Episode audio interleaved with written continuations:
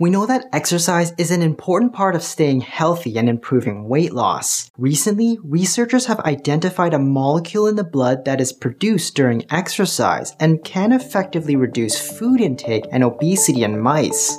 So, are we one step closer to having exercise in a pill? Let's look at some recent research from the journal Nature. Researchers analyzed the blood composition of two groups of mice. One group of mice was subject to intense treadmill running, and the other control group did no exercise. Researchers then compared blood samples from both groups and isolated a modified amino acid called N-lactoylphenylalanine. I'm just to call it LAC-Phe for short. LAC-Phe was found in much higher levels in the mice that were heavily exercised. They then fed this modified amino acid to other mice and found that it was able to suppress food intake by about 50% over a period of 12 hours. When given to mice for 10 days, LAC-Phe reduced overall food intake and resulted in weight loss and improved glucose control without the need for exercise. Researchers then disabled an enzyme in the mice that were responsible for producing LAC-Phe and showed that mice lacking this enzyme and unable to produce LAC-Phe did not lose as much weight from exercise as the mice that could produce LAC-Phe on the same exercise plan. Finally, researchers then looked at data from humans and found that sprinting exercises generated the largest increases of LAC-Phe in the blood, followed by resistance training like lifting weights. The lowest increases were found in aerobic exercises like walking or jogging. This modified amino acid seems to be one of the many ways that exercise helps our bodies control our metabolism and lose weight. LAC-Phe is a modified form of an essential amino acid called phenylalanine. Phenylalanine is found in most protein containing foods such as fish, egg, milk, beans, and meat. LAC-Phe is created in our bodies by the combination of phenylalanine and lactate, which we get from lactic acid. Lactic acid is a metabolite produced in our bodies when we exercise, particularly during intense exercise. It's responsible for the burning sensation you feel from fatigued muscles. It appears that a combination of high levels of lactic acid with the essential amino acid phenylalanine helps to produce larger amounts of LAC-Phe in the body.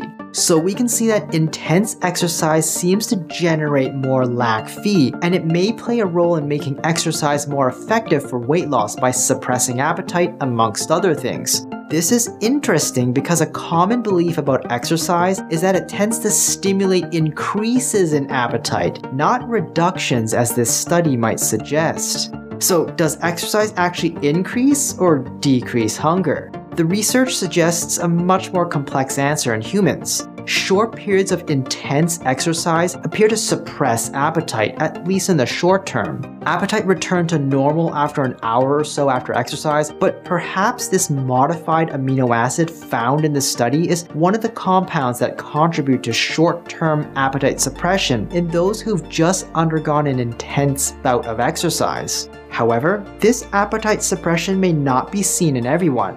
This appetite suppression appears to be weaker in overweight and obese individuals, and stronger in leaner and fitter individuals, suggesting that not everyone responds to LAC-Phe in the same way. Also, appetite was decreased in those doing acute and intense exercise, and maybe slightly increased in those doing chronic or aerobic exercise, particularly when done after a period of fasting. However, not all studies agree with this, and many of them find that there is no actual difference in overall food intake, even if there might be more feelings of hunger after aerobic exercise. I would say that the overall plethora of evidence suggests that the belief that exercise will increase your appetite is more of a myth than reality. I'm not gonna go any further into this topic here, but the takeaway here is that exercise is almost always gonna be beneficial to your weight loss journey. And the excuse that it might increase your appetite and make you eat more is just not well substantiated by the evidence. So, could the discovery of this modified amino acid N-lactoylphenylalanine be one step closer to being able to gain the benefits of exercise in a pill? No, this is just one of perhaps tens or hundreds of beneficial compounds that exercising can produce. Also, exercise stimulates lean muscle growth and gets the whole cardiovascular system working, something you're just not going to be able to do with a pill. However, it does potentially highlight some of the benefits that high intensity exercise, like weightlifting or HIIT, might have over other types of exercise. High intensity exercises more effectively increase levels of LAC-Phe, and this in turn might help to suppress appetite and improve glucose control. I'm not trying to suggest that aerobic exercise like walking is not going to be as helpful as a form of exercise, just that it's a good idea to incorporate high intensity exercises into your activity routine if you can, since it might be able to produce additional benefits for your metabolism than just burning calories. Now, if you're thinking about trying to take LAC-Phe as a supplement or drug, don't bother. It's an experimental chemical not available to the public and likely won't be for many years to come. Besides, you can make it yourself for free whenever you want. You just need to do a little high intensity resistance training.